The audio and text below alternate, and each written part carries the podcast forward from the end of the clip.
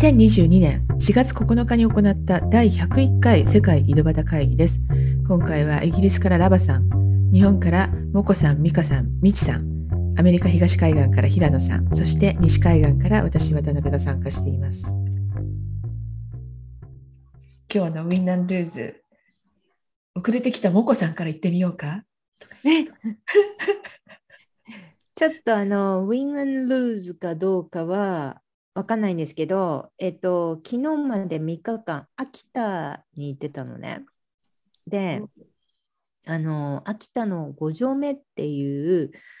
あの、ところと男鹿半島に行ってたんだけど、あの、なんか、ななんで行ったかっていうと、えー、秋田に、まあ、I ターンとか U ターンをして、その場所に、えー、若い人たちが、えー、いわゆるこう資本主義から抜け出すような形でシェアリングエコノミーとかそのその土地に根付いたような古くからあるようなものを再生させたりとかして、まあ、大事なものを見直すような暮らしをしているのね。で、えー、っとまあそういうムーブメントが起こっているというのを見に行きました。別にそれはあのムーブメントが起こってるから皆さん見に来てねってやってるわけではないんだけど、まあそういう人たちを訪ねて、どういう考えで何どんなことをやってるのかっていうのを、えー、見に行きました。で、そのうちの一つに、えー、日本酒じゃない日本酒を作っている若者の蔵に行って、要は日本酒って言った途端いろんな制限がかかるんだけど、そこにテキーラを作るときに入れる、なんとかって言ったかな、をちょっと入れるだけで、まあ、日本酒じゃなくなって、えー、自由度が増すみたいな話なのかな。で、それをやっているところと、それに併設したレストランというのに行きまして、これが、あの、7種類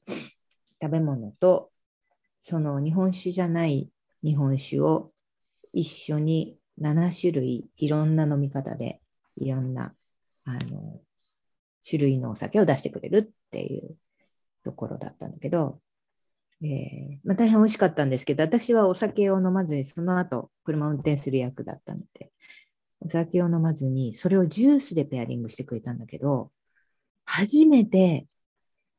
大変美味しかったそのジュースのカクテルのペアリング。7種類出してもらったんですけど、美味しかったんです。はい。初めて美味しかったんですって言ったらあれだけど、あの、よくそういう時に、えっ、ー、と、まあ、ジュースの、えー、を出してくれるところと、あと、えっ、ー、と、お茶？日本茶を出し、日本茶のいろんな、まあ、日本茶じゃなくてもお茶の種類でペアリングしてくれるところとあるんですけれども、えー、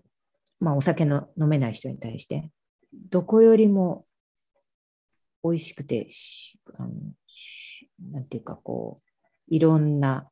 種を凝らしていたというのかしら。ので、そういう経験をしたのがウィンです。小賀半島って泊まるところあるんですか？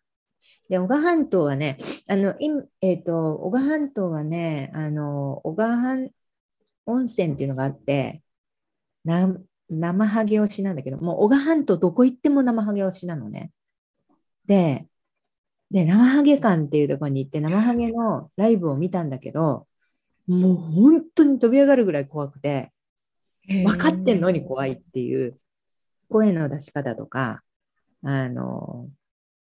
えー、なんていうかこう、驚かせ方みたいなのがすごく怖くて、お面が怖いとかじゃないのね。もうその、あの、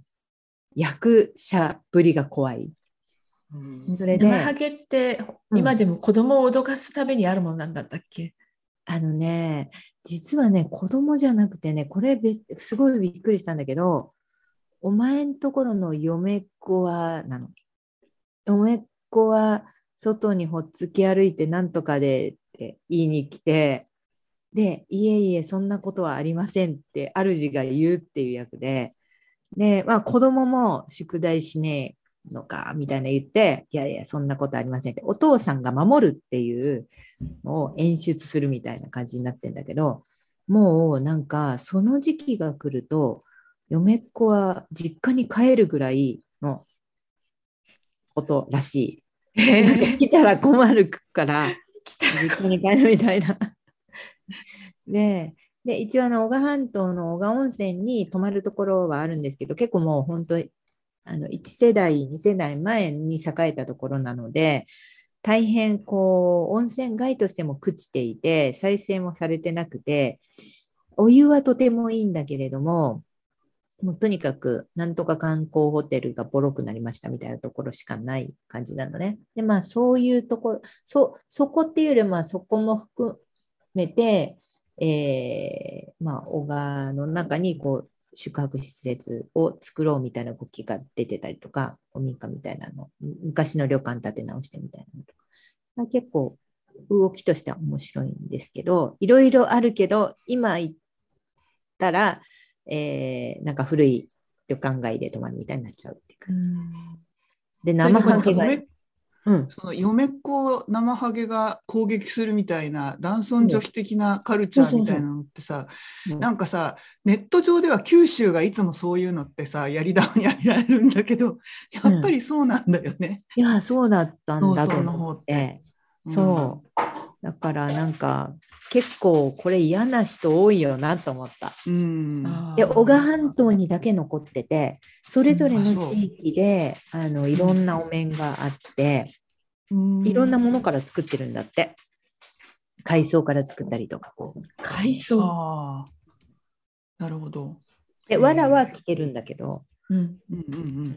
なんかちょっとね、あの、特殊な、とまああ、面白いけど、今から聞くと。でもそこに、えーいたら、ちょっと嫌だな、嫁っ子だったら。うん嫁っ子には来たくねえと思った。うんそっか。じゃあそれはでも、嫁っ子は抜きにして、ウィンな旅ですね。ウィンの旅でした。その会った人たちは、コミューンを作っている若者は、若者って何歳ぐらいのことを指すの？30代、40代。うん40代前半。4まあ30代か40代前半。で、まあミレニアル世代かな。もしかしたら40になったばっかりぐらいまでなのかも。で、そこにもうちょっと若い子たちがついていってるみたいな感じ。うんえで、経済は成り立っているの？それで。一応、そこの中では循環型経済が成り立っているという話で、なんか昔からその自給自足とかで、できすぎたものを人にあげたりとか、自給自足じゃないけど、まあ、できすぎたものを人にあげたりとか、あげたらなんか別のものでお返ししたりみたいな、あの、エコノミーが成り立ってて、まあなんかそういうのに近い労働で返すとか、なんかそういうのに近い形でどこまでできるか実験的にやってみるみたいな。で、その中の、えー一人はなんか僕僕はコンサルとかやっているので外貨を稼いでるんですけどみたいなことを言ってて、あそういう言い方すんだなと思う。ね、外じゃなくて。うん外貨を稼がないと成り立たないよね、やっぱり。いや、普通のものは成り立たないと思うので、うんまあ、それはそれで何らかあるんだと思うんだけどね。うん、うん、100%ってことはない、もちろん。そっか。うん、そういうのって、なんかアメリカで今ある、あります？そういう。絶対いそうだけどね、それや、いや、そういうことをやなんかたまにあのカルト宗教でそういうの聞きますけどね。なんだっけ？だってさそもそも昔のヒッピーってそういう感じだったじゃん。そうだよね。なんかで私もなんかでスピッピーっぽいよねっていう話を。うん。で今もさあのサンタクルーズのマウンテンの方行くとそういう感じの人いるんだよね。うんえあのコミュニティとしてそんなに大きいかせその広がってるのか分かんないけどそういう雰囲気がすっごく強いの。あの1月にあの弓道ね日本の弓の道場っていうのがサンタクルーズの山の中にあるんだけど、その道場がね。そこ見に行った時にその周辺とかそんな感じだった。うー。ん。でその弓道の道場をやってるのはあのアメリカ人のご夫婦ででその人たちはそれこそあのベンチャーキャピタリストとあの、うん。アントレプルナーのカップルみたいな感じでだから外貨稼いでる人たちで一財産築いた人たちが山の中に家を建ててなんかヒッピーのような暮らしをしているっていうコミュニティの雰囲気だったなんかそのあたりとかあって。ああ。だから先に一山当てないといけないわけですね。うん、そう、まあ、あのサンタクルーズ山的にはね。あのね、みんなね、あのその人たちもね、賢い人たち、元コンサルとか、元、ああみたいな人、まあ、ちょっとそういう感じの人たち。それで、あの、くるみとコーヒーが、すごいなんか、えーくるみとコーヒーって知ってますか？知らないです。あのおな同じようなあのことをやってるんですよ。コーヒーショップなんだけど、来た人が何かをしてくれて、何かがもらえて、えーくるみが食べられて、くるみを拾ったらコーヒー券がもらえて、ちょっとよくわからないけど忘れちゃった。で このくるみとコーヒーの影山さんっていう人が、あのやっぱりそういう、えー新しい経済の考え方みたいなのを本に書いて、えーいるんですよ。そのくるみとコーヒーはどこにあるんですか、ゆっくり急げっていう本。うん、言ったことないんですけどね。どこですか？くるみとコーヒーは。西国分寺。あ都内なのね。あ、そうそうそうそうそうそう。これはね。うん、で、で、この人がやっぱりなんかそういうのを実現して本を書いていて、でもこの人はもともとコンサルかなんかなんだけど、まあなんか思想的にはそれとこう同じだと思うんですけど、うん、なんかちょっと、まあちょっこんにこんにちは。うんあの久しぶりです。し資本主義的なことで、ちょっと水を差すわけじゃないんですけど、やっぱアメリカでそれ厳しいなと、プロパティタックスが田舎でもそんなに安くないから、ちょっとしんどいですね。うん、日本、するのはすごく恵まれてるかもしれないですね。それうん、なんかあのうん、あの、まあ、健康保険も、健康保険もそれもそれも。払えない、アメリカでは。そうね、それは お金じゃないといけないもんね。ううん。ん。あまあ、もちろん普通にあのお金使ってるんだよ。外から来た人はお金払うわけなので、うんうん。例えばその、えー昨日泊まったのはしかやぶき屋根の古民家に泊まったんですよ。うん。で、一泊あの1棟借りて3万3000円かなんかなんだけど、まあ、それはもちろんお金で払うし、あのコーヒー飲みに行ったらお金で払うし、うんうん。ここは外貨です。うんでそうなんだけど、うんなんか病気とかすると、うん、病院にやっぱりさ、お金たくさん払わなくちゃいけなくなるかもしれないからさ、うんそこはなんかね逃れられないよね、なんかね。そうね、そうかもね。若い人うん、限定みたいな。あそうかも。そうだ、年寄りを支えることはできない。でもまあ日本はさ、年間15万だもんね、最後、高高額医療、もう年間15万以上は返ってくるから、うん。あの使って、うん、だから、ね。そうかうん、だからとにかく、そうやね。で、それでそれもさ、結局は日本っていう大きなパイの、でっかいパイのあの資本主義に支えられてるから、それで済んでるんであってさ、うん。ね、なかなまかあそうだよね。大変で。うん。なんかでもまあ、そう新しいことをそうやってできるのすごい幸せそう。なんかこっちではかなりギクギク、ビクビクしながらやらなきゃいけないから。世知辛いよね。うんで。もファイヤーの人たちなんじゃない？はい、基本的ファイヤーじゃないけど、なんかまあ、若いけど、ある程度働けるよなとか、何かやったら働けるよなっていう人たちなんじゃないかなっていう気はした。うんとはいえ、うん家族全員で来てる人もいるの？いるいるいるいる。うん。まあでも、そもそも奥さんが秋田の人でみたいな人も多くて、うん。うん、であの働いてて戻ってきたみたいな。でもうんうん。2人とも元 IBM とかそういう感じだから、あうんうんかかやってましたみたいな人なのかなとは思うけど。なんか結局将来的にはあの若者は外貨を稼がなければいけないので出稼ぎして東京で IBM で働いているみたいなことになったりして。っていうか遠隔でよくねあ確かに。遠隔で外貨を稼ぐという。コーディングできる人のみ OK みたいな。そうそうそうそうそう。なんかまあそうそういう感じなのかなっていう気もするけどね。やっぱりなんか。でさ、なんかさ、うん、えっ、ー、と、IT で有名な大学あったじゃん。あ、それそ国際大学だっけ？そう、あの、IT というか、まあ、英語で、全部英語で、授業で、うん、あの、めちゃめちゃ就職率が高いんだよね。だから IT にはかうん。あ、そうなんだ。別に IT じゃないのか。うん、別に IT じゃない。でも、まあ、うん。あの、そうそうそう。だからまあそこの子たちもいたし、そこにはね、そのコミュニティには。で、別にこれはあの秋田だけで起こってるわけじゃなくて、あの四国のあの、うん、地域で、えっ、ー、とあの木の葉っぱを売っているビジネスの聞いたことある。街が回ってる。あなんかテレビでやってた。そうそうそうそう。おばあちゃんたちがあのすごい綺麗な木の葉っぱをあの、まあ、出荷して、えーまあ、それが町の一大産業になっているっていう。えー、素晴らしい。すごいあの有名なのよ。あのえー、そんなのがあるんだ。はい、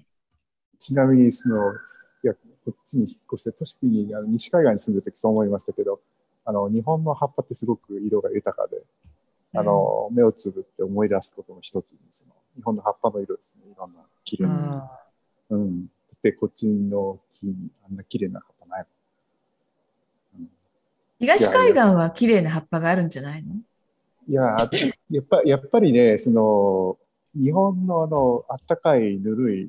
湿気のある異様なその重い空気の、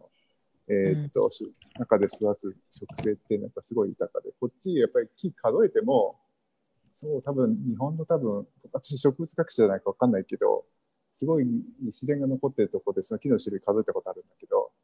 うん、何種類あったかな？多分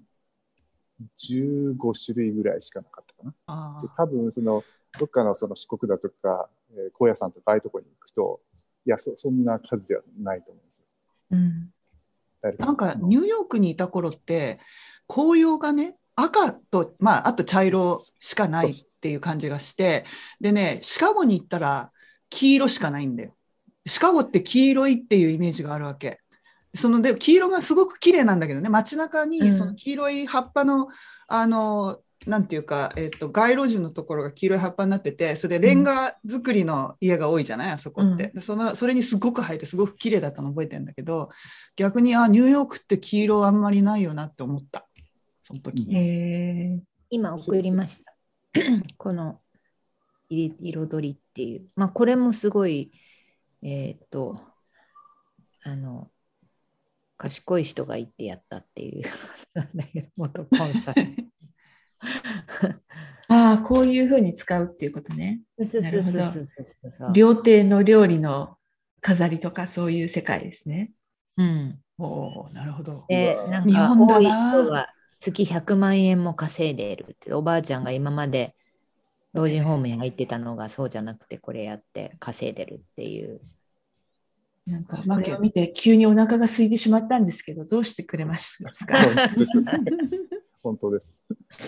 こうニューヨークの高級料理店を卸してもお金になりますよ感じですよ。ああ、まあそうですね。うん、うん、本当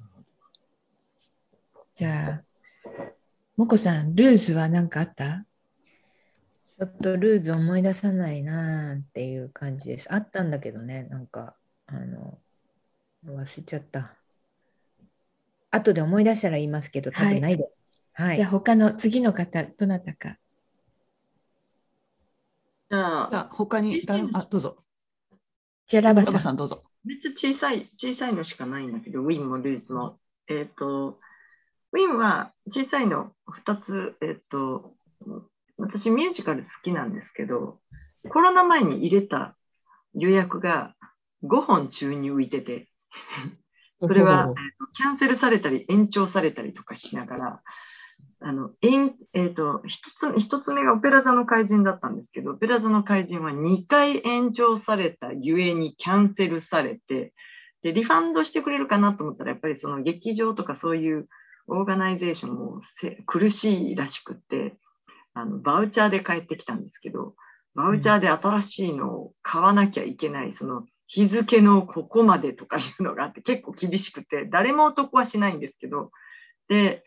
あの、それが一番最初、それがなんか2年前のほの4月のやつの予定だったんですけど、もちろん同じオペラ座の怪人もなく、仕方ないので別のを見に行くしかないかなって感じで、ちょっとあったのが、あの、クイーンズの We Will Rock You、これも何回も見てるんですけど、あの、2年、2年ぶりに見れました、みたいな。浮いてる5本中の1本がやっと見れました、みたいな感じで、今からちょっと、ちょっとずつ見に行かないといけないんですけど、やっとイギリスもなんか劇場をいい感じにオープンし始めてきたかなって感じで、あの、普通の生活はオープンしてるんですけど、そういうところはやっぱりまだ歪みが出てて、なんか、金銭的になんか、あの、きっちりと処理できてないっていう感じがするので、それがちょっと見に行けたので、あ、よかったっていう。ちなみに、席は、あの、バウチャーになると、私前もって取ってるから、安くで割と前の席を見れるんですけど、あの、バウチャーに帰ってきて新しく買わなきゃいけないと同じ席じゃなくて、ずいぶん後ろに行って、さらにそれでお金追加しなきゃいけないと、本当に損なんですけど、本当にそうなんですけど、一応、もう見れないかなって思ってたので、あ、見れたって感じでよかったです。なんかラバさん、あの、オペラ座の怪人のトレーナーかなんか持ってなかったっけ？オペラ座の怪人は持ってないんですけど、キャッツだったっけ？あ、キャッツじゃない、ライオンキングだね。ライオンキングか。トレーナーじゃなくて、あれは T シャツ。T シャツでした T シャか。ツ。そうそう。あの、なんか黄色の、黄色の服を着なくちゃいけない、なんか、あれがあって、あの、ちょうどいいわ。これ買っていったら黄色、黄色って感じで。で、それでライオンキングのは持ってます。あそのれクイーンのうん We Will Rock You とかっていうと、なんかこう、おーとか、We なんかこう歌いたくなってしまう気がするんですけど、それはもちろん OK なんで。シンガロングにちょっとなってます。あとみんなでし歌っていて。で、あれのすごいところはね、クイーン、クイーンの歌の歌詞でストーリーが進んでいくんですよ。で、かつ、まあ、ちょっと足りないところは他のう歌も入るんですよね。例えば、あの、あのビえーとビートルズの、あの、Help, I need somebody, help, but not anybody と書いて歌詞そのままを、あの、歌詞そのままがセリフなんですよ。だからうんうん、セリフ言われるたびに、これ何の歌だったっけ？とか、あの Who let the dog out? う、う、みたいな歌。そしたらそれそれがセリフなんですよ。Who let the dog out? って書いて。ででし全部歌を知ってるわけじゃないから、これ何の歌当てクイズになってるんですよ、もう。劇がね。で、クイーンの歌はわかるじゃないですか。みんなクイーンを、クイーンの歌は知っていくんで、でもそれ以外の歌が入ってくるときに、結構今風の歌を使うから、これ何の歌？何の歌っていうか、それをセリフで言われるから、歌、うんメロディーはついてないのね。メロディー、メロディーはつた例えば、Help, I need somebody, help ってあのビートルズのやつ、歌を Help, I need somebody ってこうやって劇なんですよ。だからうんそこから、あこれビートルズだとかいう感じで、あの全部歌になって。で、あのいろんなその歌手名が出てくるんですけど、あのその中であの一番こう怖すあのせ舞台の設定は未来なんですよね。で、未来が昔のロックを、ロックをなんか元に戻すみたいなそういうようなストーリーなんですけど、まあストーリーは大したことないんですけど、そのその歌が面白いんですけど、あの、えっ、と、なんかこう、ならず者っていうか、外れ者グループがあるんですけど、彼は昔のロックの人たちの名前を自分のニックネームにしてて、その一番その怖そうな、怖そうな人を、俺の名前はって書いて、全員それ、あの、ACDC だとかそういうバンド名だったり、その今の風のロック、ロックの人たちだったりするんですけど、俺の一番怖そうなような人が、俺の名前はって言ったら、ブリットニー・スピアーズって言うんですよ。で、ブリトニー・スピアーズかよって書いて、で、今、ブリトニー・スピアーズって今、ちょっと問題があって、あの最近裁判が片付いて、うん彼女ちょっとあの片付いたじゃないですか。うんうんで、ブリトニー・スピアーズで、イェーイ !He's free! とか言って、なんかちょっと、なんか時事問題もちょっと入れてくるんですよ。時事問題ときたか時事問題。時事問題ちょっと入れてくるから、ちょっと面白いです。だから、あの、なんか劇、劇そのものは大したストーリーじゃないんですけど、何の歌相手クイズと、なんか時事問題とか、そのロロバンドとかロックとか歌とか、その歌手名好きな人は結構楽しめる。あと、クイーン好きな人はもちろん楽しめるんですけど、そういう楽しみ方ができるので、一度皆さん行ってみてください。楽しそすごい楽しいんです。で、みんな、まあ、クイーンの歌はみんなめっちゃ歌って盛り上がるんですけど、うんうん。何何回か行ってるんですけど、結構それはあの盛り上がります。私、私の最近のミュージカルのベスト3に入れてます。う。かえー他の2つは何ですか？ベスト1は今私はウィッケッドを入れてて、あナンバーワンに、ナンバーワンに、えっ、と、結構あのストーリー作り込んでるんですよね。あれ、一生とかも素晴らしいって感じ。で、キャストが良かったら、あれは歌を聴かせる。歌の上手い人しかできないっていうような感じで、結構あの、起承転結がはっきりしてて、ストーリーがしっかりしてて、舞台がしっかりしてて、一生結構お金かけてるとかいうような感じで、で、歌がうまい、踊りがあるで、結構作り込んでる感がありますね。で、でそれで今、ベストワンでなかなか来ないんですけど、ベスで、えっ、と、ナンバー2が、あの、ミカさんと一緒に行ったブラッドブラザーズで、でもあれはその、あの、そのキャストが30年ぐらいやってたんで、同じキャストで30年ぐらいやってて、30歳の時に主役をやってた人がもう引退する時に60歳やったわけですよ。ミカさんと行った時に引退1年前とかだったから、うん、この人妊娠したっていうにはちょっと辛い。でも30年やってるから演技力が半端なく、めちゃくちゃうまいですよ。なんか、うってくるような演技をするんですけど、なんか、その彼女の時に何回か見てるから、あの、いいって思ってるんですけど、他の人になっていいかどうか、ちょっともう一回見てきてから、ベスト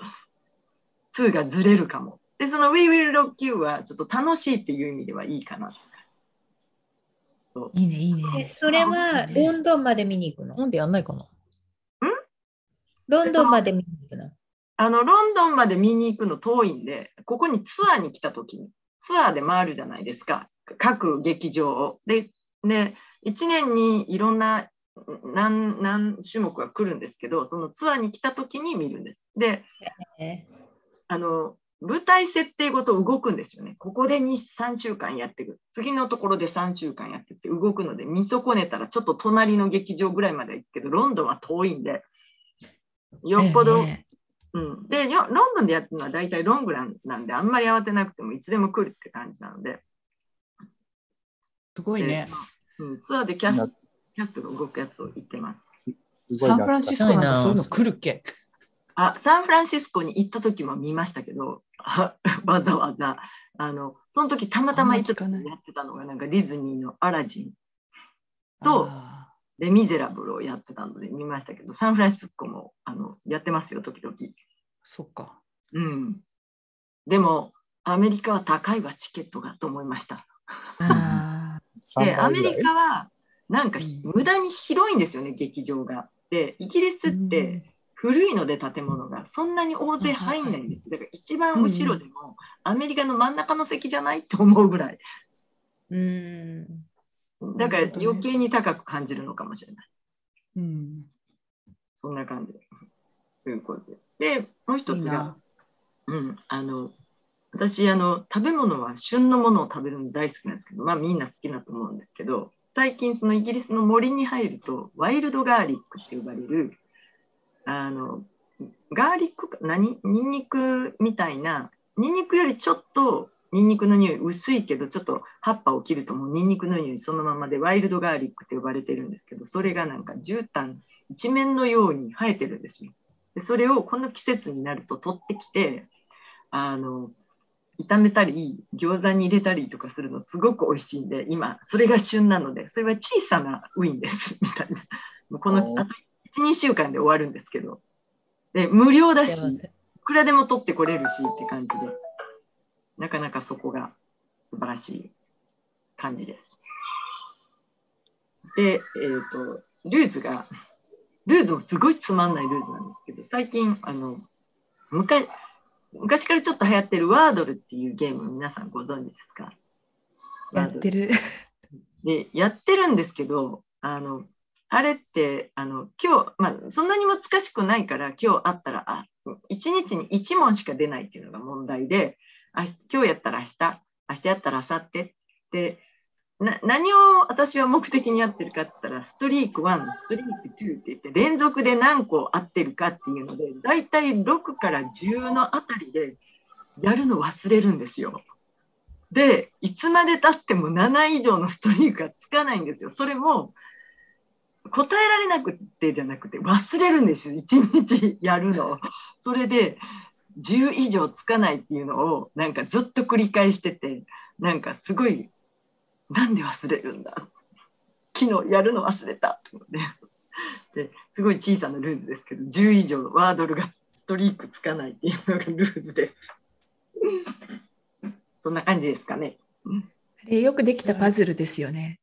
よくできたパズルですよ、あれ、本当に。うん。私もちょっとやったけどやめちゃった。なんかもうううとか脳が枯渇してもうやめてしまった。なんか私、ワードルやってる時に日本語の単語も出てきちゃって困るっていうのがあって、なんか、あの、なんだろう、例えば、なんだろう、うまく言えないんだけど、あの、3文字の日本語の単語が出てきちゃうんですよ、脳内に。で、えー違う、日本語じゃダメなんだと思う思うと、ひたすら日本語の単語がいろいろ浮かんじゃって、全然できなくなる時がある。3文字なんだ。ななんか日本語だと3文字がだいたい英語の5文字のあーそんな感じです単語ね。になるんですよね。なんかさ英語で5文字って意外とないなって思わない？なんか6文字って結構あるような気がするんだけど。5文字って短いよね、すごく。短い。うん、そうそう。短い。で、最後、最後が母音で終わるみたいな単語があんまりなくて、うん、そそうしないとなんか収まりがつかないみたいな感じで。結構大変。なかなか思いつかまあ、ない。よく使われる単語を最初にこう出したりとかするじゃないですか。でもあれをすると、なんか時々ハマって、すごいなんか長いことできないので、毎日一番目の言葉は私割と変えてるんですよね。うん、何を狙ってるかって、一発当てっていうのをちょっと狙 狙ってて、あの、2, 番2回目で当てたっていうのがあるんですけど、あと1回、一発当てを1回してみたいと思って、うん一応変えてるんですけど、すごい、すごいくだらないことをやってますみたいな。でも忘れるんです。なんかあの例えばにどういう日本語が頭に出てきちゃうか？っていうと例えば最初が O で3つ目が D だったりしてでうーんって考えてあ違う最初が OD ってずって始まりましたと。でなんか OOD で始まる単語なんかなかったっけなかったっけって考えてるといいきなり脳内におでんとか浮かんじゃうわけ。美味しそう。いいじゃないですか。おでんダメおでんダメとか言ってなんか自すご分をくわかる。制しながらなんか思うと、おでんって英語っぽいですよね。おでん英語っぽいよね。何確かに気に、何気に英語っぽいおでん。ただおでんって書くと4文字で終わっちゃうんだけど、おでんね、そうね一個足りないね。一個足りおないんだけどでんを調べるとなんかよ外国語かもしれないみたいな。そうかな、うん、なんかそういう日本語がやたら出てきて困る時があるかも。もこさんまだやってる？いや、もうやめちゃった。なんか、そう、あの、一回、あの、2回目で当たって、もうこれよりラッキーはないからもうやめようと思って。やっぱりなんか、英語であれ考えるのは超難しい、私とかが。うん、英語普段使ってない人が考えるのはすごい時間もかかるし、あーってしないと出てこないんだ。ね、おでんとかなんか 出てきちゃうんだよね。じゃあ次、えっと、みちさん。はい。じゃあ、あのさっき言いかけたんですが、考えてみたら、この2週間結構長くていっぱいいろんなことがあったんで、楽しいことはちょっと後に置いといてですね、あの、ちょっとルーズから始めます。で、あの、このルーズの話、この間、目黒川桜を見る会で会った人にはもう話した件なんですが、あの、我が母校一橋の凋落を目の当たりにして、こんなにひどいのかってがっかりした件です。えそうなの？でねううんん、でね、あの、えーひ一橋の、あ、で国立にあるじゃない？で、国立の駅から大学までのさ、あの、大学通りの桜並木ってすごい綺麗だから、そこを、あの、見に行ったのね。で、えっと、友達と、その一橋の同窓の友達と会う約束をしていて、で、あの、そこでご飯食べて、で、まあちょっと大学の中も見て回ったわけ。で、その友達っていうのが、一人は、あの、一橋で今教えてる大学教授のやつで、もう一人も、えー教えてはいないけど、今なんか研究生かなんかやってんのかな？なんか、あの、えー中の人なので、中の人からその一橋の最近の内情の話を聞きながら中を見て回ったわけよ。でそうするとね、もう、あの、なんていうか、古色蒼然としていて、本当に昔のままなわけ。一橋大学のうんキャンパスって、すっごい久しぶりに行ったんだけど、卒業してから、一遍ぐらいなんか何十十何年か前に一遍行ったことあるきりででその私のはるかな記憶にある大学のキャンパスそのまんまなわけね。で、まあ、それはまあいいの割と古い建物で conserve しなければいけないから外観がそれそれなりなのはまあ仕方がないんだけれどもなんかあの普通私が今早稲田で教えてたり整形で教えてたりなんかするイメージからするとそういうのはあるけどなんかもう少し奥の方に入ると新しいなんとか塔っていうのがボーンと立っててでそこはもう IT がバンバン入っててみたいなイメージじゃないそういうのないの。であの学生がご飯食べに行くあの生協ってあったんだけどそこがもう昔のまんまなわけね。でなんかねあので中もちろん綺麗にはしてあってで図書館とかもちょっと入り口までだけ行って、まあ綺麗にはしてあるんだけれどなんか綺麗なだけなのねなんか要するに IT 化がものすごい遅れてるわけ一橋大学って。であのその大学で教えてる友達によるとそのリモートの間にあの Zoom とかでやろうとすると大学のあのインターネットのインフラがすごく弱いのでボコボコ落ちるんですって。であのいろんなところでなんか細かい予算の成果ものすごく多くてすごくやりにくくて IT がすごく貧弱でなんかねあんまり先の投資ができない状態だからもうなんかお先真っ暗みたいなこと言ってるわけでもう本当に今大学のクオリティはあの中にいる人たちのなんか気持ちだけで支えられているみたいななんかやりがい搾取的な状態になってる。それはなんでだろう？なんか例えば東大の工学部とか行くともう新しい建物だらけなわけ。でしょ？バカスカうん。そうなのよ。どうん。なでね。それあれはなんで建ってるの？寄付金とかがあるからなのかしら？あのまあ、一つもともとあの東大は予算が国の予算がたくさんつきやすくて一橋は常にあのあのなんていうかあの割といじめられてる方だっていうのはあったんだけど昔から、うん。あの大学のなんとか法人化っていうんで自分で稼ぎなさいってなったじゃない？うん。あななんか20年ぐらい前だったっけか。でその時に基金を設立するから寄付をしろとか言ってって私のところにもいっぱい来たんだけれどもでそれを運用して本当だったら稼いで回していかなきゃいけないんだけどその運用のポリシーが一橋の場合はものすごくコンサバティブなんですって。でだから普通だったら基金今特に株価高いからねものすごいこうそこがあの高い利回りで回ってお金が入ってこなきゃいけないんだけどそこのところを全部なんかねあの放棄してしまっているんですってそのポリシーのおかげで。でなおかつその寄付もね、えーこんなこれはここ公で言ってしまっていいのか分かんないんでちょっと不正字にするけどあの某一橋出身の大金持ちになった人があのこれだけ大学に寄付したいんですけどって言ったんだけどあの断ったと。ななぜ？なんか、なんかその、おえーまあ、あまりトラディショナルなお仕事じゃないお仕事の某帽子なんですよ。まあ、大体誰のことがわかると思うんだけど、超有名な人で。で、あの、すごく早い時期ね、あの、今じゃなくて、あの、もうそれがボンと成功したすぐの頃だったらしいの。で、大学の先生、その、なんか、結構重要なポジションにある先生が、そんななんか、あの、なん、なんつったらいいのかな、あの、えー新興企業にうん、なんかね、そういうヤクザみたいなところから金をもらうのは どうのこうのみたいなことを言ったらしいのね。ええで、それで断られて、その人はもうに、でそのまあそのその人はもちろんもう戻ってこなくなって周りもそれを見てえーとかってなってだから重工長大がもともともとねあの行く人が多くて OB も多くてでそういうところは日本の産業としてちゃんと認めるんだけど IT の新興企業なんてあのなんかバブルだからダメみたいな、まあ、それは少し前の話ででも某結構有名な割と尊敬されているビジネスの教授がそういうことを言ったらしいので、うーもうね、なんかね、で、ここ20年でだからものすごい差がついちゃって、なんかね、これはもうどうしようもない。で、その、あの、言ってる友達っていうのは、まあ中の人なわけね、教授だからね。で、私も頑張ったんだけどもう、力尽きたって言ってて。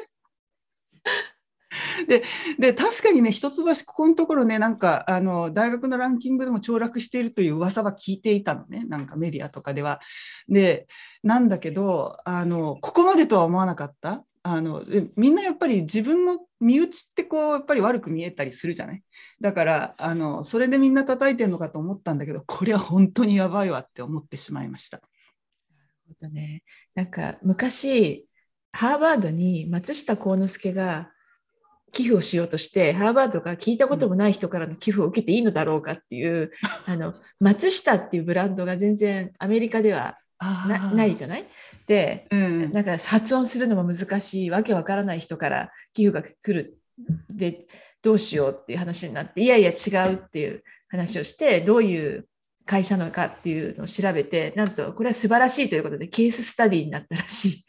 あ本当、うん、ちゃんと調べてあこれは OK ですってなったらしいんだけど、うん。うん、調べようよまずみたいな。そうですよね。いやだから調べてわか、ね、調べてたし分かってはいたんだけれどあの要するにさなんていうの？あのえーと、エプスタインがねあのなんだっけ？ジェフリー・エプスタインがあの MIT に寄付してそれをもらうことを良しとしないやっぱり良くないよねみたいな話があったじゃない、うんうん、なんかそういうそのここの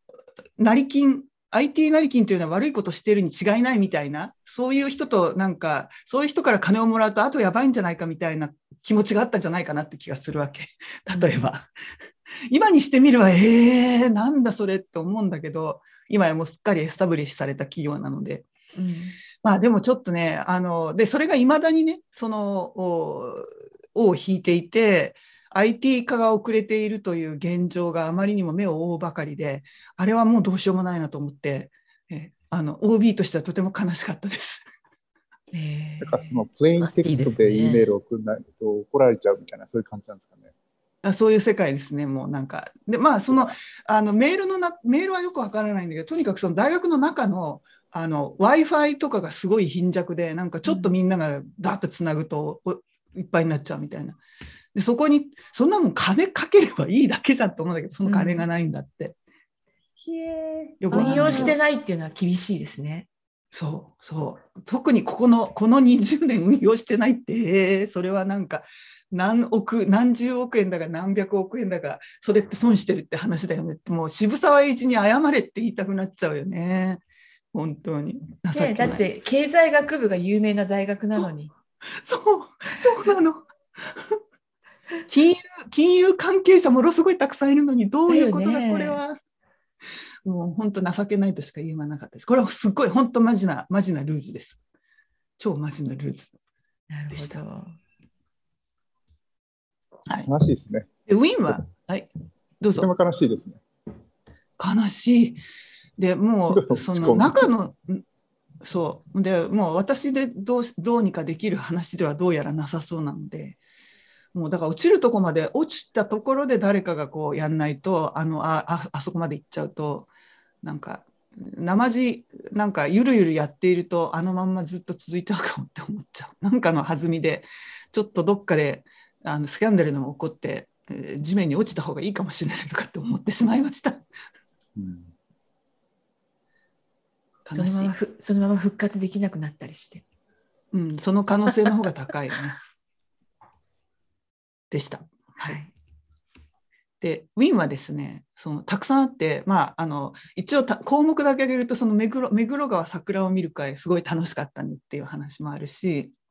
あのいろんいろんなところにあの旅をしたんですけどさっきの今のあのもこさんの話のがあったんでそれのちょっとあの続編シリーズであの加賀温泉に行ったという話。おおーでね、旦那がちょうどその日本にしばらくそういうわけで2週間来てて、で、そっちの、そっち方面でね、あの金沢とかあっち方面で仕事があのあるから、その前の週末、じゃあ一緒に行って温泉入ろうって話になって、で、先週はだから、その加賀温泉に行っていたわけね、先週の週末は。で、加賀温泉っていうと、あの、金沢じゃなくて、金沢からさらに福井の方に下がった山に入る直前ぐらいのところにある、ちょっと離れたところにある温泉郷なんですけど、で、あのそこはあの今のもこさんの話と逆であのなんかね街を見すごいトラディショナルな温泉郷なわけ。すごく古いあの歴史の古い温泉郷であの金沢っていうと加賀あの加賀百万石の前田藩ででその辺の加賀市っていうのはその辺の親戚のなんか藩だったらしいんだけどね。で、えーすごい町はちっちゃいの。もうなんか歩いてこっからここまであのなんか20分ぐらいあれば行けますみたいな。だけどそこになんか割と昔風の温泉旅館がボコボコものすごい大きいのがいっぱい立ってるわけ。でなんだけど商店街がすごい貧弱でなんかもうスカスカって感じなのね。でだからなんかこう一つのあの温泉の中で結構その中にいっぱいいろんなものがもう入っちゃってて外に出なくていいようになっちゃってるというね。であのある意味ちょっと昔風の旅館街なんのにもかかわらずなんかすごい栄えてるわけ。なんかねすごい綺麗なの街が。でどうしたことだって思うわけね。でこの街の真ん中にねあのそう湯っていうねあのおなんていうの日帰り温泉っていうかそのスーパー銭湯みたいなのがあるわけなんだけど、これがまたすごい昔すっごい昔からあってあのえー何、えー鎌倉時代から 室町時代からあるみたいな そう温泉そのものはね。でそのなんかこうあのすごい古色古色蒼然とした温泉があってでその周りに温泉宿もあるんだけど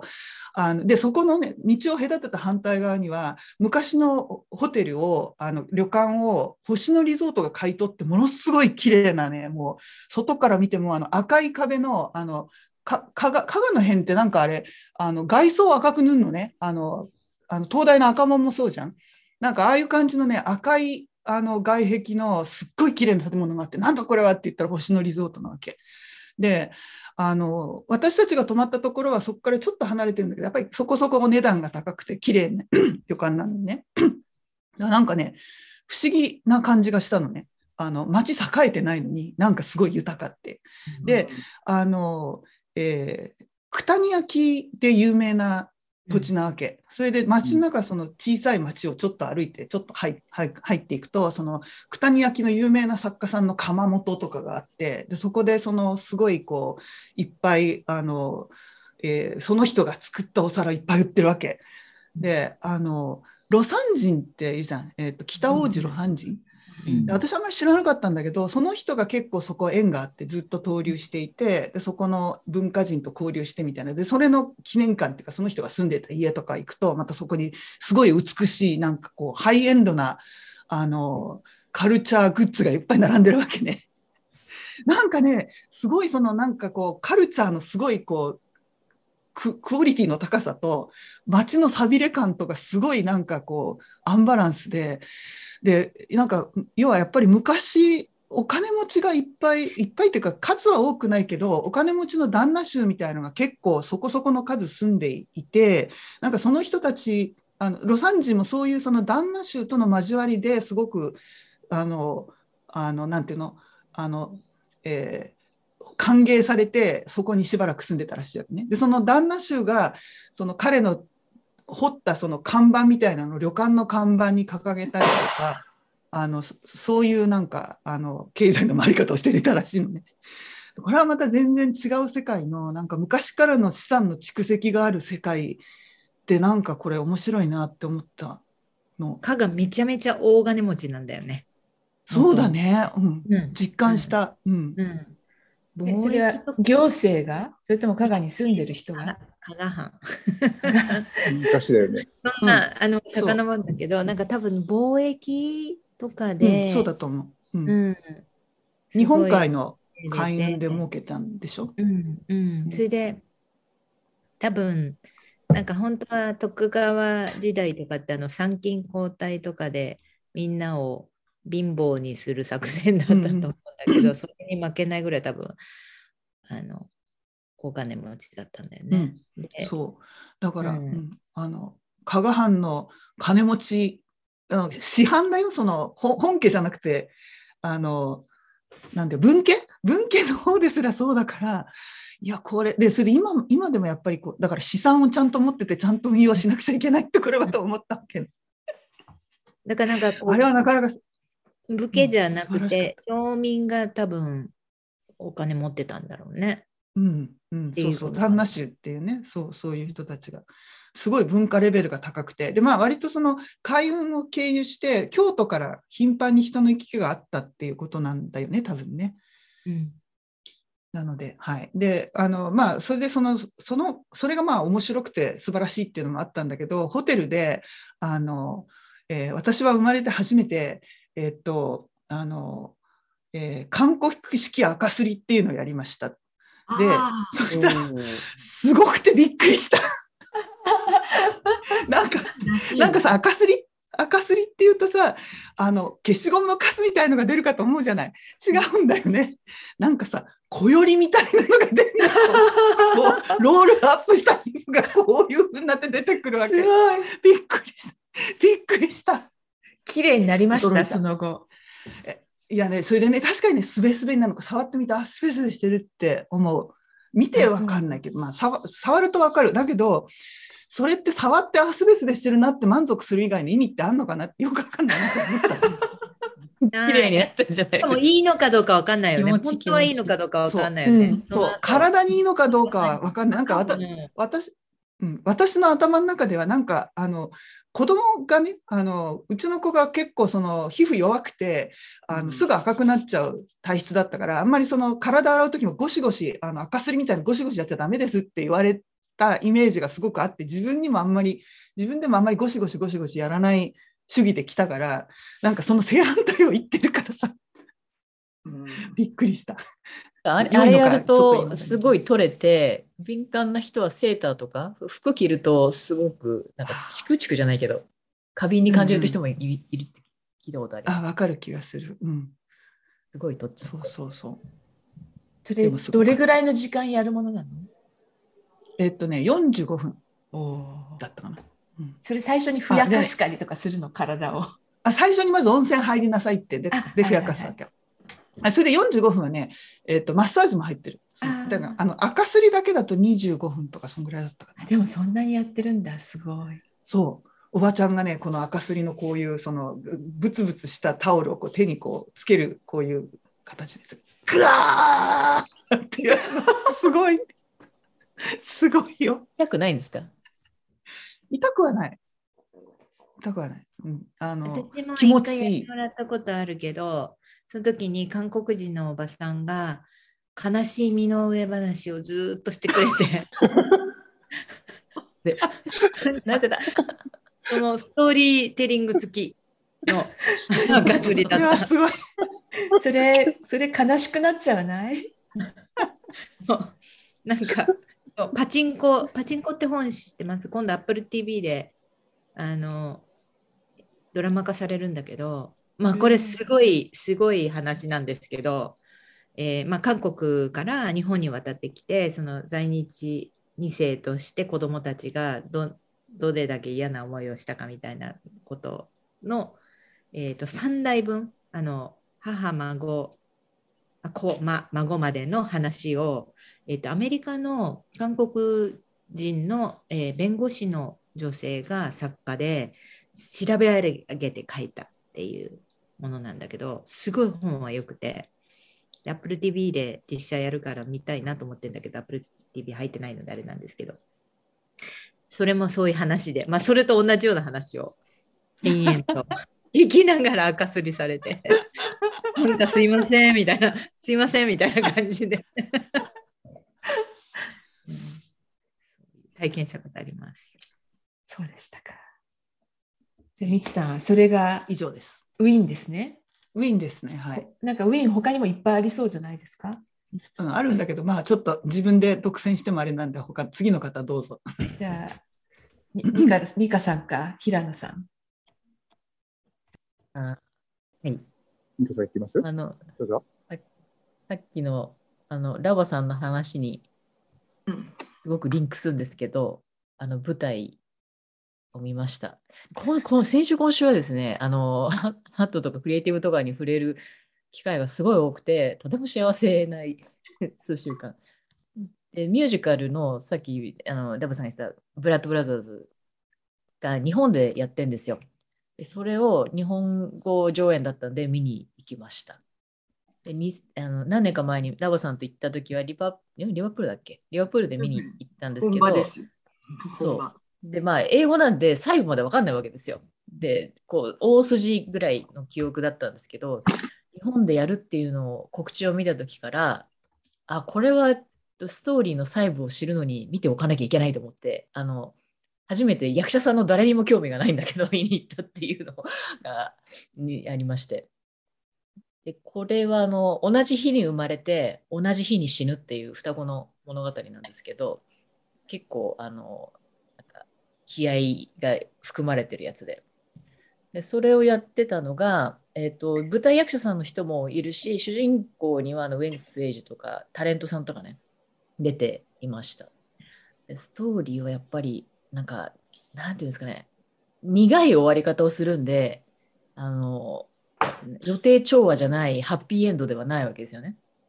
でそれを見てなんかストーリー的にうわなんか格差社会とかいろいろ感じるとこはありありました。で役者さんはそのタレントさんと舞台役者さんが混じってるのであの舞台役者さんの方がやっぱり舞台に立つと断然力が違うんですよね。あの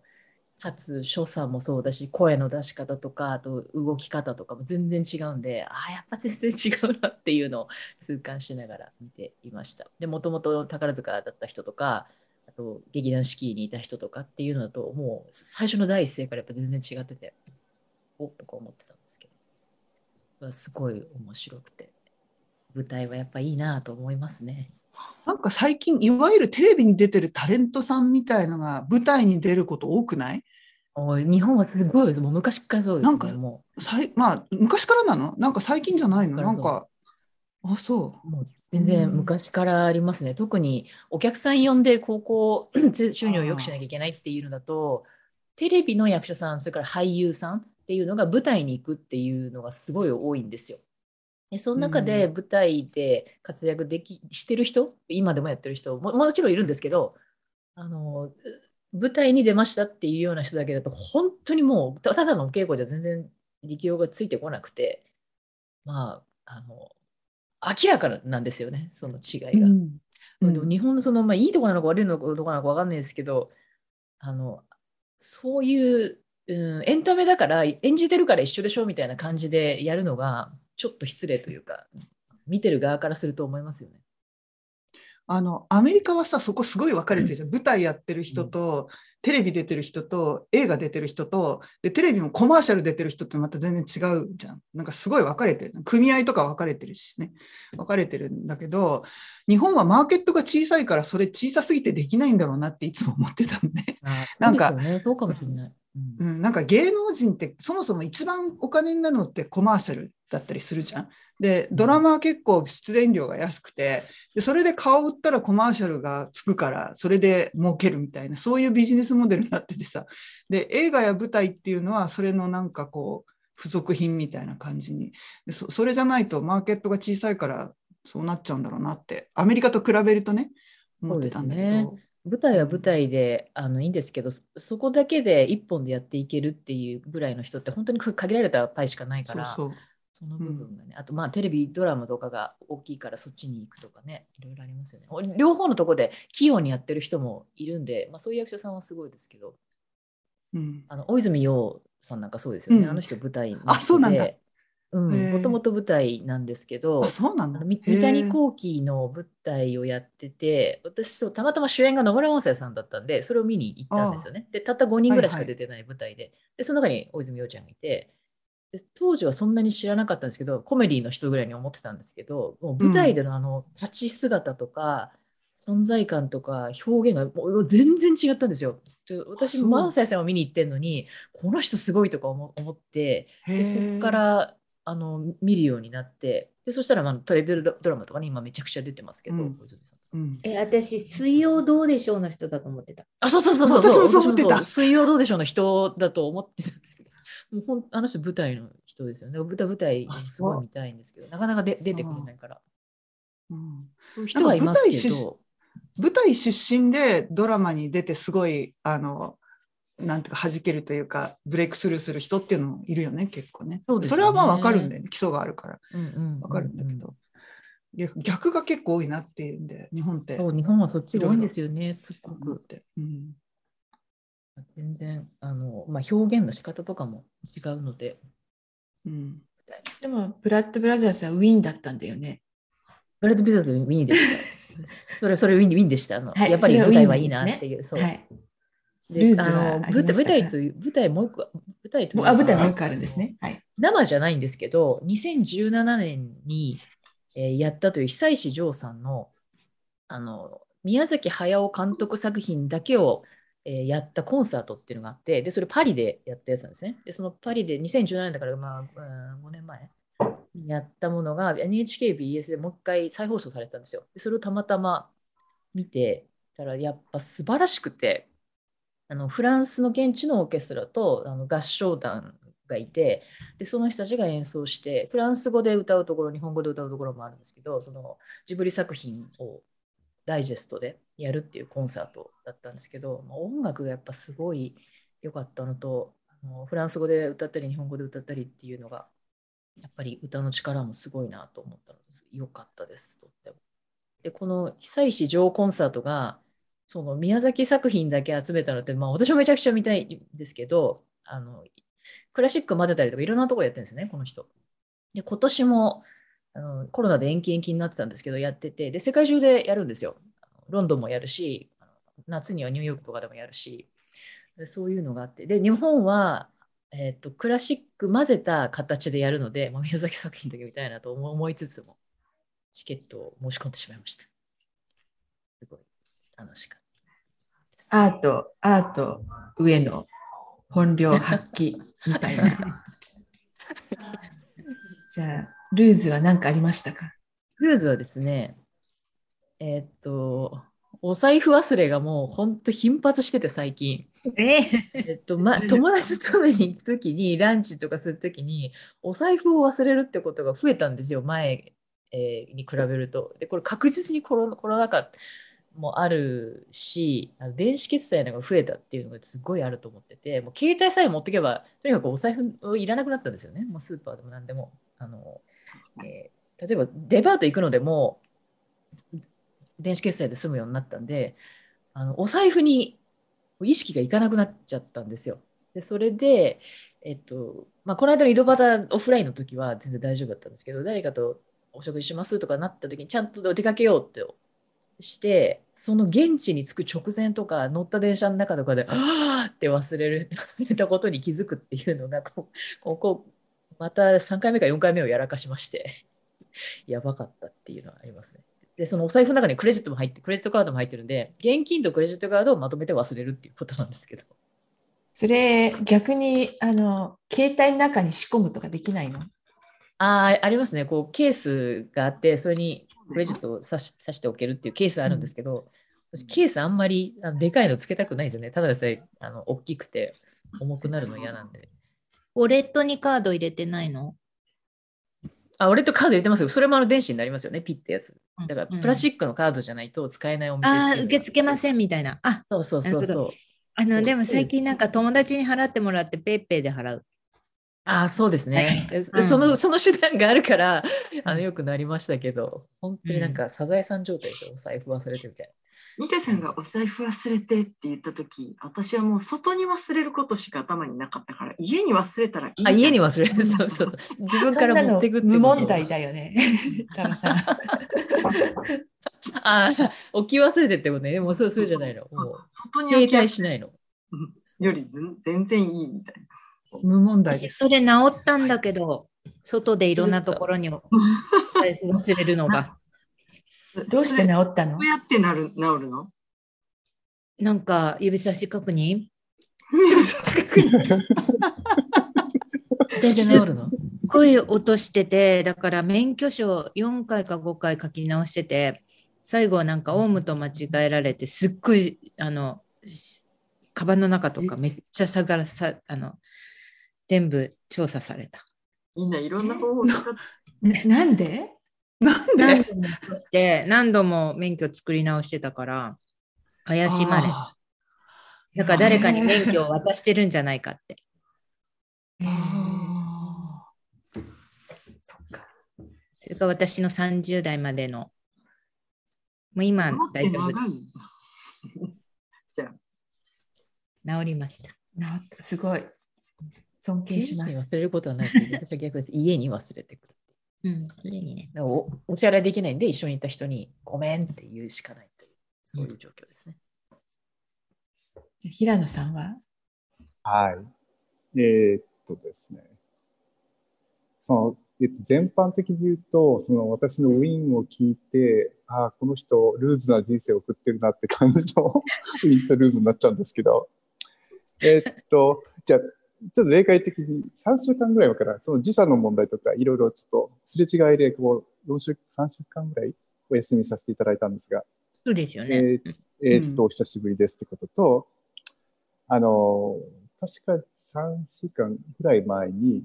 えーっと、娘1号と2号が、えーっと、オーディションのために行く予定だったチケットを使って、2人だけでパリに旅行に行ってきたっていうのが、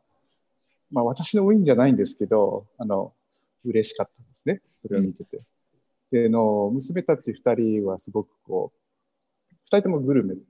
すごい食食べ物が大好きで、自分でも必ず3食作るような人たちなんですけど、あの、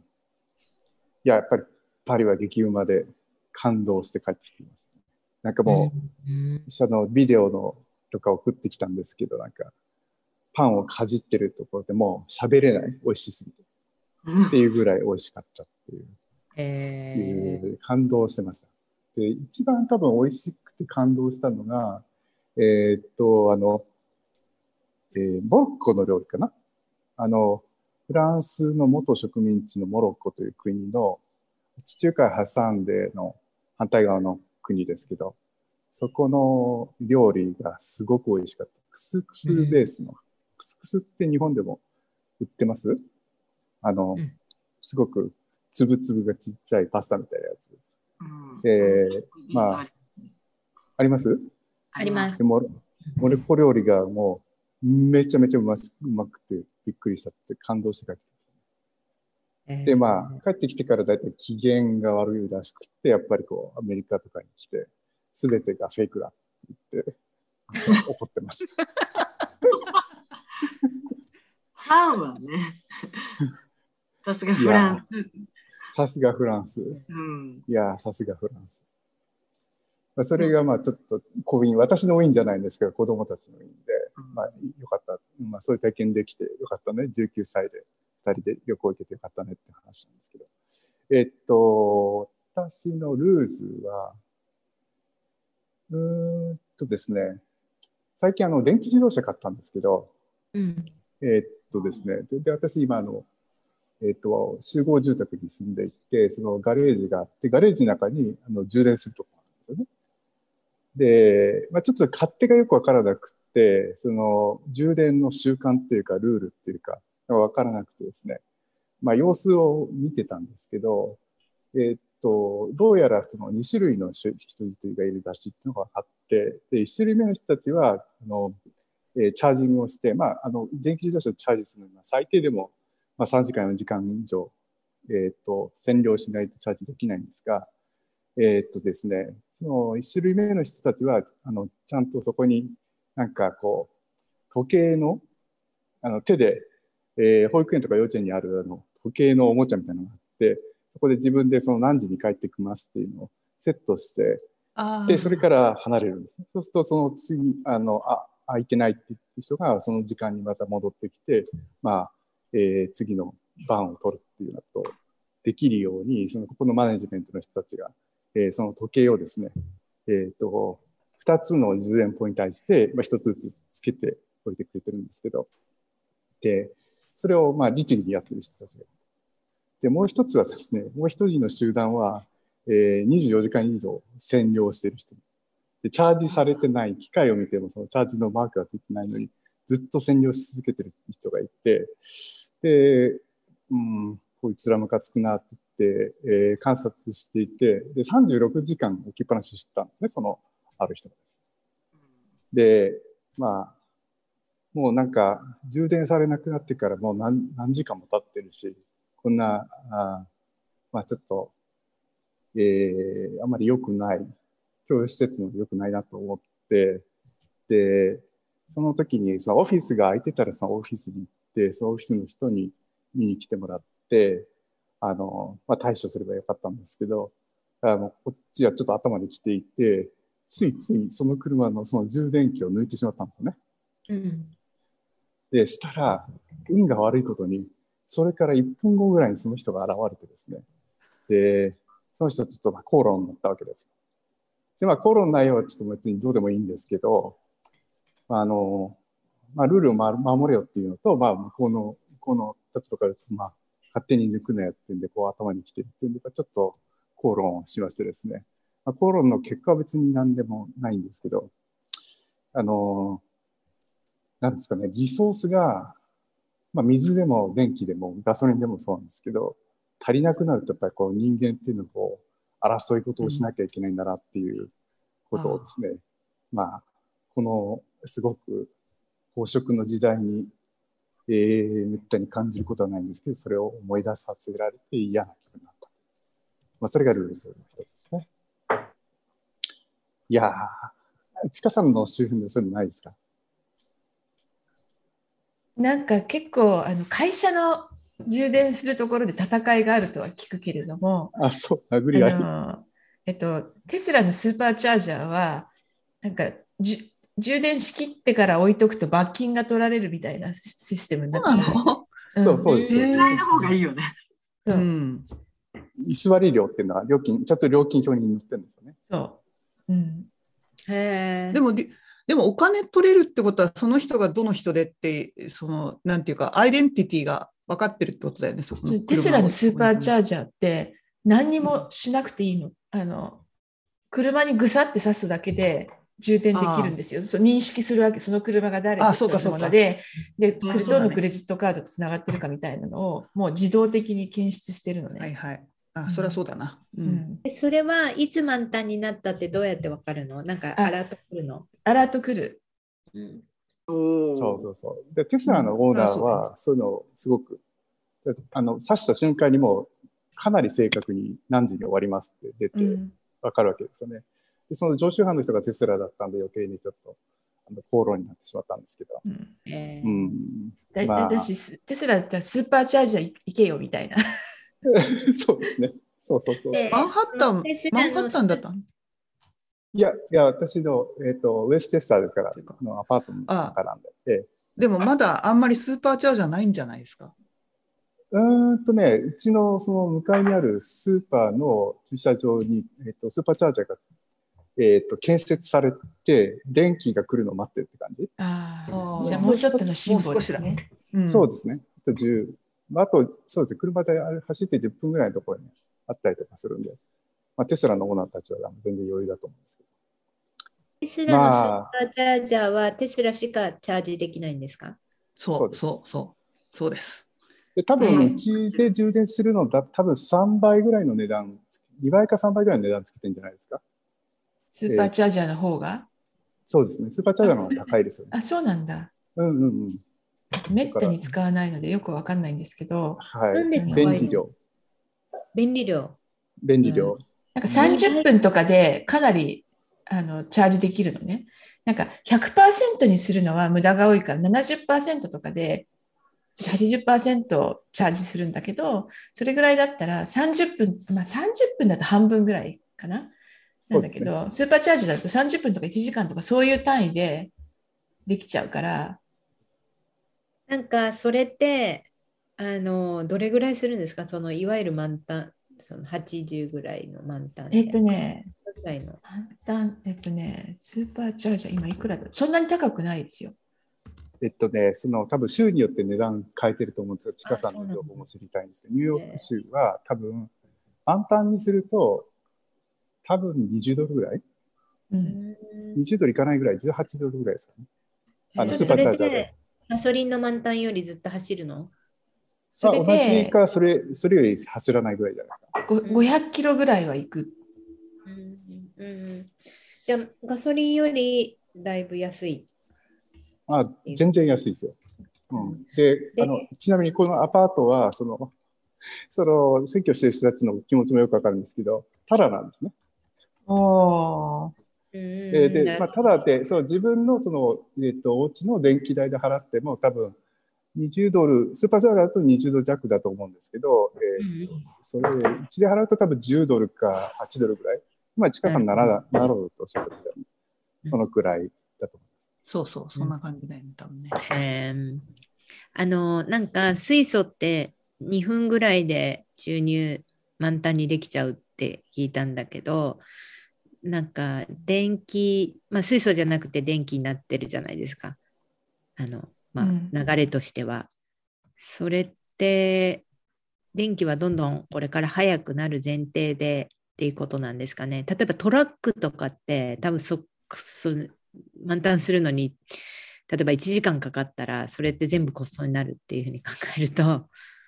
なんか水素から電気にするのに環境的にはガソリンの方がマシじゃないって私は思うんですけどね。そうなんだ。うん、そうそう。かつあのあの言ったっていうかその電気をあの作るところに勤めてる友人が言ったんですけどこれからその電気の供給を全車が電気になった時にできない、まず不可能って言って言ってたからしかも、うん、どんなに頑張っても今の今の状態では30年ぐらいは無理って言って例えばその充電するところを作ってもその全員に行き、それだけの電気を供給する電気がないから、うん。あの、車をまず電気に全部するはちょっと不可能では、だからガソリンにちょっとは戻るんではないかなと私は思ってるんですけど、もしかしたら、あの、しある程度電気に行って、ああ、電気が足りなくなった時にガソリン空いてるじゃんって人は空いてる方に行くので、一旦流れてまた戻ってくるのでは。で、結局半々ぐらいでしばらく行くのではと思うんですけどね。なんか私あの、うんあどうぞ。あごめんなさいトトヨタでねレンタカーよくするのね最近ねそうするとトヨタのハイブリッドとか乗ってると全くガソリン減らなくてうん。なんかこれでいいんじゃないのって思ったりするんだけど、トヨタのハイブリッドは思う完成された車だと私は思う。そうそうそうそう。うん。びっくりするぐらい減らないですよね。うん。なんでこれダメなのとか思って、うん。に日本はさ、この間、寒くてすす急に寒くなって雨が降った日に、東京電力がね、あのもう容量いっぱいになってしまったから、皆さん節電してくださいって言ったじゃない。なんかたったあれだけ、別になんか大災害があったけど、なんでもないのに、えうんって思ったよね。あれじゃあ EV とか絶対無理だよなって思った。いやすごいいろんなこと無理だと思ったよねあれね。テレビ、テレビのチャテレビのチャンネルが少なくて、BBC、みんな BBC を見てて、その BBC のテレビのドラマが終わったりとかすると、みんながティーを入れに行くから、それだけでよく電気、パワーカットっていう方落ちてたんですよね。それだけでもう全員が、もうだからテレビのそのドラマが終わったりとか何かが終わるとそのサッカーの休憩とかハーフとかそれですごい落ちるって有名だったんですよね。だからそれぐらい思ってるより電気は足りないっていう認識。うん、まあだからこうあの鳴らせないってことだよねうんつまり貯められないから鳴らせないから、あの供給量自体はいけたとしてもその時使うっていうのができないからって話ですね。そうしかもジョージ・リスさん出てって、そのちゃんとジャーポットをイギリスに振りめ付けないといけないですね。原原子力がやっぱり人々だよ、保温、保温っつって。保温ですね。スーパー保温です。そうですよ。そうそう。保温ですよ。原で原子力原子力がダメで、ロシアのガスがダメでみたいな感じになってきちゃうと。でも、でもね、あの、例えば、ドイツとかもなんか、あの、ロシアのガスがダメで、電気もその、あれを全然足りないから、今からもう、ひ頻迫するっていう、逼迫するのがもう分かってて、それを見込んで、あの、フランスが結構原子力を立ててるんですよね。そうそうそうそう。うんで、だから結構、結構あれじゃないですか、割と。あの、最終的に原子力ダメって言って捨てるけど、あの、あれしてますけど、作ってるところが結構最終的に一番豊かになっていくのかなと思ったりとか。なんかビル・ゲイツが投資してますよね、核融合の。うんいっぱいある。そういうベンチャー多いよね、つかさん、最近。うん、核融合、核融合やってるよ。本当に足りなくなるから、多分。あと、実はビットコインで、あのあ、こう、電力の足りないのが解決するのではないかと言っている人たちもいる。えー、何余った。逆？あの、なんか発電所に併設ささせちゃうわけ、ビットコインのマイニング施設を。で、そうすると、すごいたくさん発電しても、あの、余った分はどんどんビットコインをマイニングすればいいと。だから、あの今までギリギリの発電所しかないわけじゃない？で、そのギリギリじゃなくて、すごい余裕を持たせて発電所を作ることができてしまうと。で、余剰で要するに需は需給が逼迫すると、ビットコインのマイニングをやめて、そうそうそうそうそう。市中に売るってことでしょ？そうそうそうそうそう、そういうなんか経済電池みたいな感じにできて、でそれをなんか原子力発電所とかあの風力とかのくにくっつければ、えークリーンで、えー発音発電できるよねみたいなことを言ってる人もいるっていうあるある。感じですね。じゃあ平野さん、それあのあの電気自動車の戦いがこと今週そうそうのルーズですね。そうそうまあ、次は多分水ですよ、世界世界で困るああ、えーそうね水がなくなったら、うん。いや、水ね LA に住んでる人たち多分殺し合いしますよね、ねう。ん絶対。なんか結構水水資源に投資してるヘッジファンドとかあったりするんだよね。うんカリフォルニア切実。うんん最近水水のあのネットフリックスのシリーズ見てからアボカド食べなくなっちゃったもん。あそんなに水を使うんだ、アボカド。ものすごく水使うんだって。それのおかげであのカリフォルニアの最初のアボカドが流行り始めた頃ってなんか70年代だか80年代だかにすごいわーっと人気になった時にカリフォルニアでバーッとそれをあの作る農家が増えたんだけどそこがもう砂漠になっちゃって 水をあ吸いすぎて。であのメキシコに今メキシコの方で作るようになったんだけど今度そのメキシコで今度はその砂漠現象が広がってるみたいな見てしまってなんだなんか、うん、あのチポートで行っても最後のひ最後のグアカモーレはいら入れてもらわないようになりました。あー、偉い。偉い。偉いな。ささやかな。じゃちなみに私のウィンナンルーズはですね、ウィンはイーロン・マスクが Twitter を9%買ったっていうのは Twitter にとってはウィンなんじゃないかと思いました。なんか、ですね Twitter ってなんかあんまり何も起こらないままずっと来てるから、なんかああいう揺さぶる人が来てくれるのはいいことなんじゃないかと、えーいうふうに思ったんですが、なんか彼が2.9ビリオンドル、だから3500億円とか出して買って、その後27%いきなりボーンって株価が弾けて、なんといきなり、もしそこで売ってれば1000億円ぐらい儲かってるっていう、うん、なんかもうお金があるところにお金は流れていくのねっていう感じに本当だね。なっておりますと。でね、ルーズは、あの、えーっと、本を読んだんですよ。で、あの、悲しい話ってななるべく読まないようにしてるわけ。楽しい話しか読みたくないなと思ってるんだけど、なんか、あの、えっと、3体、あの、3ボディプログラムね、3体を読んだとあたりで、なんかふっと思い出して、あの、アーサー・シー・クラークって人が書いた、あの、なんて言うんだろう、古典 SF みたいな感じで、幼年期の終わりっていうのがあるので、でそれも3部作であるということを知って、で、私、あれ？一冊しか読んでないな、子供の頃読んだけど、高校生とかの時に読んだんだけど、一冊しか読んでないってことは、2作目と3作目は読んでなかったんだろうかと思って、もう一回、あの、Kindle にダウンロードして読んでみたの。そしたら、一冊に3部作が全部入なんか、だから何、こう、3部作っていうことじゃなくて、3つに分かれたストーリーになっていますよっていうだけだったのね。で、えー読んでみたら、あの英語題はチャイルドフッズエンドなんだけど、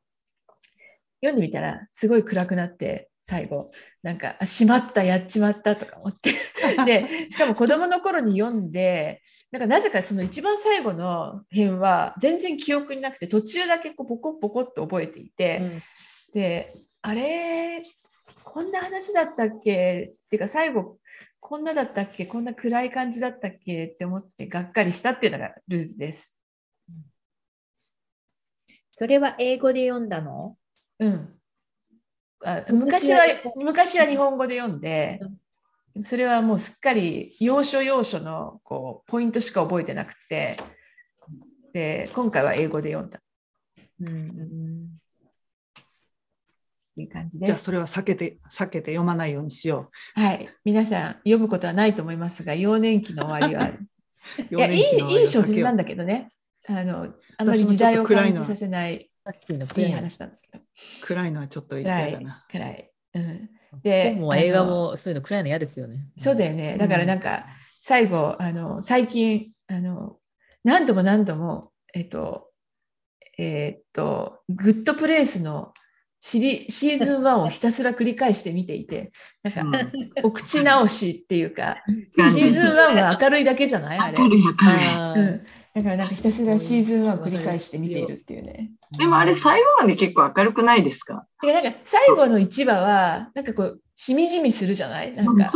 悲しくはないけど、なんかこう、しみじみってなっちゃうじゃないちょっとしみじみするけど、結構ずっとタッチ軽いなって感じだったんですそうだよね。でもうん。1, 一がやっぱり一番軽や軽やかかなとか思って、確かうん、読んでます。ちょっとちか、ちかさんの上にちょっとだけ、ちょっとだけあの追加すると、その、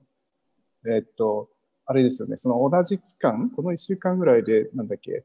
あの、某前大統領の、あの、が、えと、始めたあの。なんとかっていう会社のストックが落ちましたよね。Twitter が上がってる。そうそうそうそうそう。だから、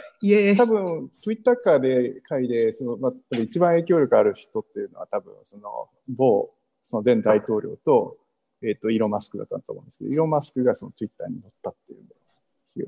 それがまあ、ちょっとウィンも増強する笑いでした。確かにうん。まあ、でももっと落ちてもいい気がしますけどね。そう。まだ買い支えている人がいるんだよねっていう。すごいよね。いや、こねこれででもイーロン・マスクが、あ、Twitter やっぱりダメだ。やっぱりトゥルースにちょっと行こうかなって言ったら、まあ、それはもう全く逆のことが起きます。なんかイーロン様がお一人でなんか世界の経済を握っている感があって怖いですよね。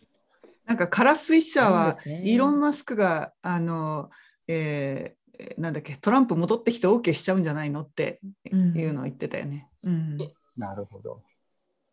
ちかさん、その元大統領の SNS とか使ってないですか？やっぱりこう実験といえばちかさんという。えっと、その、トゥルースは使ってないけど、あの、なんだっけ、えっと、えっと、えっと、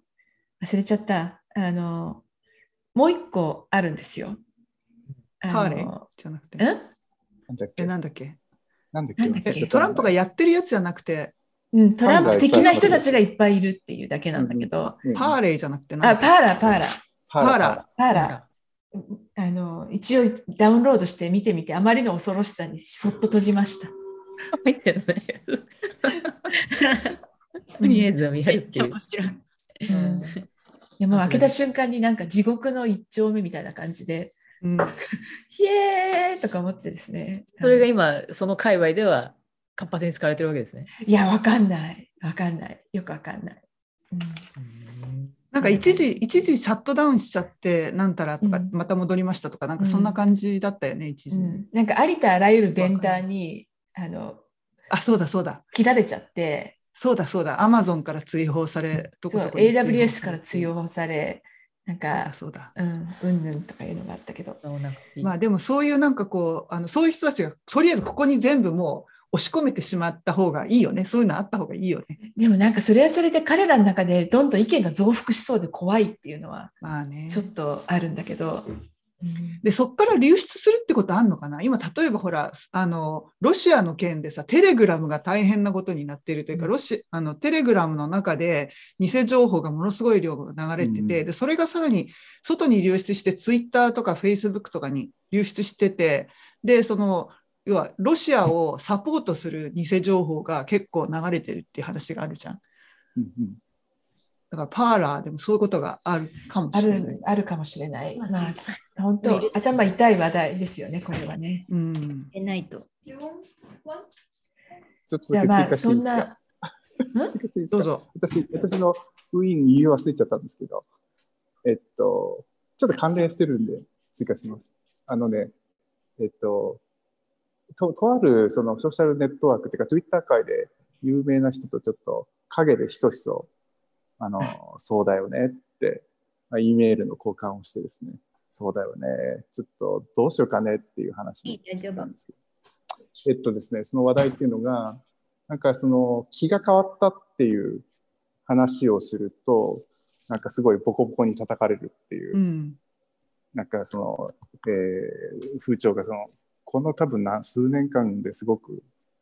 増加されて、その気が変わったって言えなくなっちゃうことのコストっていうのはやっぱり問題だよねっていう、えーそうだよね、そうだよねって会話だったんですけど、まあ、ちょっとそういうふうに意見を交換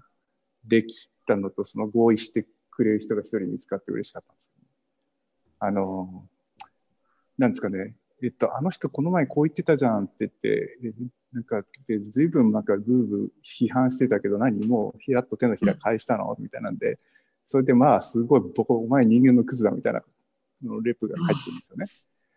で、そうするともうみんなそういうふうに気が変わったってことを言えなくなっていくって風潮が出てきてて、で、でも、ちょっと基本に立ち返ってみると、その気が変わるっていうか、その、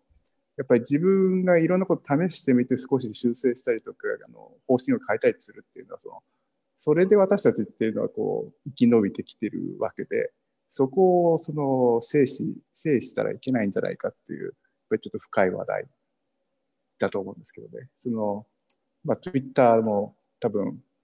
トゥルースの人たちも、パラーの人たちもちょっと、えー、その問題っていうのはやっぱり、まあ、抱えて生きていかなきゃいけないっていうのがすごく、あの、苦しい話ですねっていうことを、まあ、慰め合って、えー、よかったっていうのが私の行為です。それウィンなんだ。ウィンウィン。私がどの、さっき言ったでしょ、あの、どのくらい、あの、ルーズな人生を送ってるかっていうこれでよくわかると思うんです。その私前こういうふうに言ってたけどごめんなさい私間違ってましたってあのしれっと謝っちゃうと意外と被害が少なくて済んだりするんですよ。私今までなんか2回ぐらい結構真剣に叩かれたことがあってで、ごめんなさいってね謝ったんですよすみませんでしたってでそしたらね結構逆に手のひらを返していやなかなかこの人は素直でいいとか 言ってあのコロッとこう評判がひっくり返ったりするのでなんか謝っちゃうっていうのもありですよね。叩かれると、あるって少なくとも叩かれたら、いや、ごめんなさいって意見、前はこう思ってたけど、ちょっとあの自分が間違ってましたって言っちゃうの。そうすると帰ってよかったりもします。ね、人一橋の人たちもそのそれに気づいて、キラッと、ね その新興企業からあの、えー、募金を受け付けられるのっていいですけど。ねえ、そうなってほしいですね。本当。という話でした。えーじゃあ今回はこんな感じですかね。うん皆さん。あで来週どうする？来週同じ時間？それともあのいつもあの夏時間のスイッチング制にしますかね？うんどちらでも。どっちでもい間いです。違えつ間違いづらいという意味では同じ時間に固定してた方が間違いづらいことはあり 私的には 間違うっていうのが一番がっかりするよね、あれ。うんなんか一番結構ありありがちな失敗なのでじゃあちょっとなんか同じ時間にしてあの一番でもそこれで辛いのはイギリス組？そう。男性平気なんだけど。あなんか、陽子さん帰ってきてから考えるでもいいかもね。ーそうしますか。陽子さん帰ってくるまでこの時間ね。うん。OK はい。じゃはい。あそういうことでまた来来週。はい同じ時間で。ねさよなら。じゃあねー